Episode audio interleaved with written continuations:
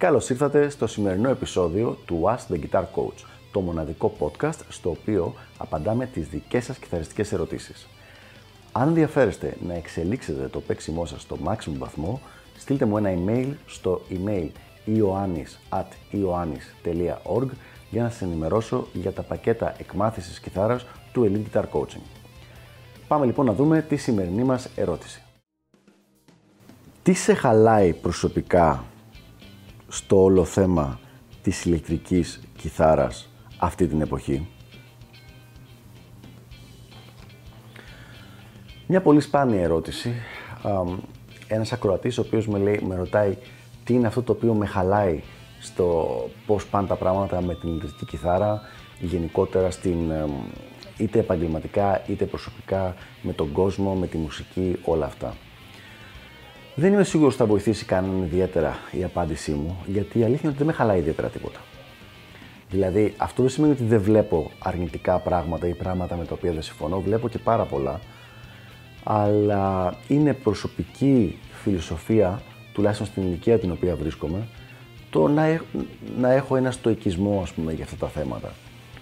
Και αντί να συγκεντρώνομαι στα αρνητικά, να επικεντρώνομαι στα θετικά της όλης υπόθεσης.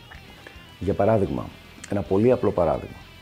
Το, τώρα πια είναι πολύ πιο δύσκολο το να βγει, να βγάλει κάποιος ένα δίσκο με μια δισκογραφική εταιρεία και να μπορέσει να βγουν κάποια χρήματα από αυτό. Αυτό είναι λοιπόν κάτι αρνητικό, θα μπορούσε να πει κάποιος. Από την άλλη, είναι πολύ πιο εύκολο να μπορέσεις να βγάλεις μόνο σου ένα δίσκο και να τον προωθήσεις ε, για να τον ακούσει πολλοί κόσμος, όχι απαραίτητα να τον αγοράσει, αλλά να ακούσει τη μουσική σου πάρα πολλοί κόσμος. Οπότε λοιπόν είναι θέμα οπτικής γωνίας. Δεν θεωρώ ότι προσωπικά έχω δικαίωμα να παραπονιέμαι για τα θέματα, για μουσικά θέματα. Είμαι από τους τυχερούς που έχουν τη δυνατότητα να κάνουν αυτό που τους αρέσει, αυτό που πραγματικά γουστάρουν, δηλαδή να ξυπνάω την ώρα που ξυπνάω και να λέω τι ωραία έχω να κάνω 1, 2, 3, 5, 10 πράγματα και από τα 10 πράγματα αυτά τα 8 πραγματικά θέλω να τα κάνω. Ποτέ δεν γίνονται και τα 10, να θες να κάνεις και τα 10, αλλά είναι τεράστιο το ποσοστό αυτό. Ε, οπότε θα ήμουν αχάριστος αν γκρίνιαζα για αυτά τα πράγματα. Υπάρχουν πράγματα που έχουν αλλάξει, τα οποία θα προτιμούσα να μην έχουν αλλάξει. Ναι, αλλά και πάλι αισθάνομαι τυχερός που τα είδα. Για παράδειγμα, τώρα πια είναι σίγουρο ότι δεν μπορώ πια να έχω ένα καλό εισόδημα από τις πωλήσεις των δίσκων, δηλαδή της μουσικής, ε, με τη μουσική, τον είδος της μουσικής που κάνω, είτε στο φλαμέγκο είτε στην ηλεκτρική. Αλλά αισθάνομαι πολύ τυχερός που πέρασα κάμποσα χρόνια που είχα ένα καλό εισόδημα, περίπου την εποχή 2006, 2005, 2007, από τις πωλήσεις αυτές και το έζησα αυτό το πράγμα.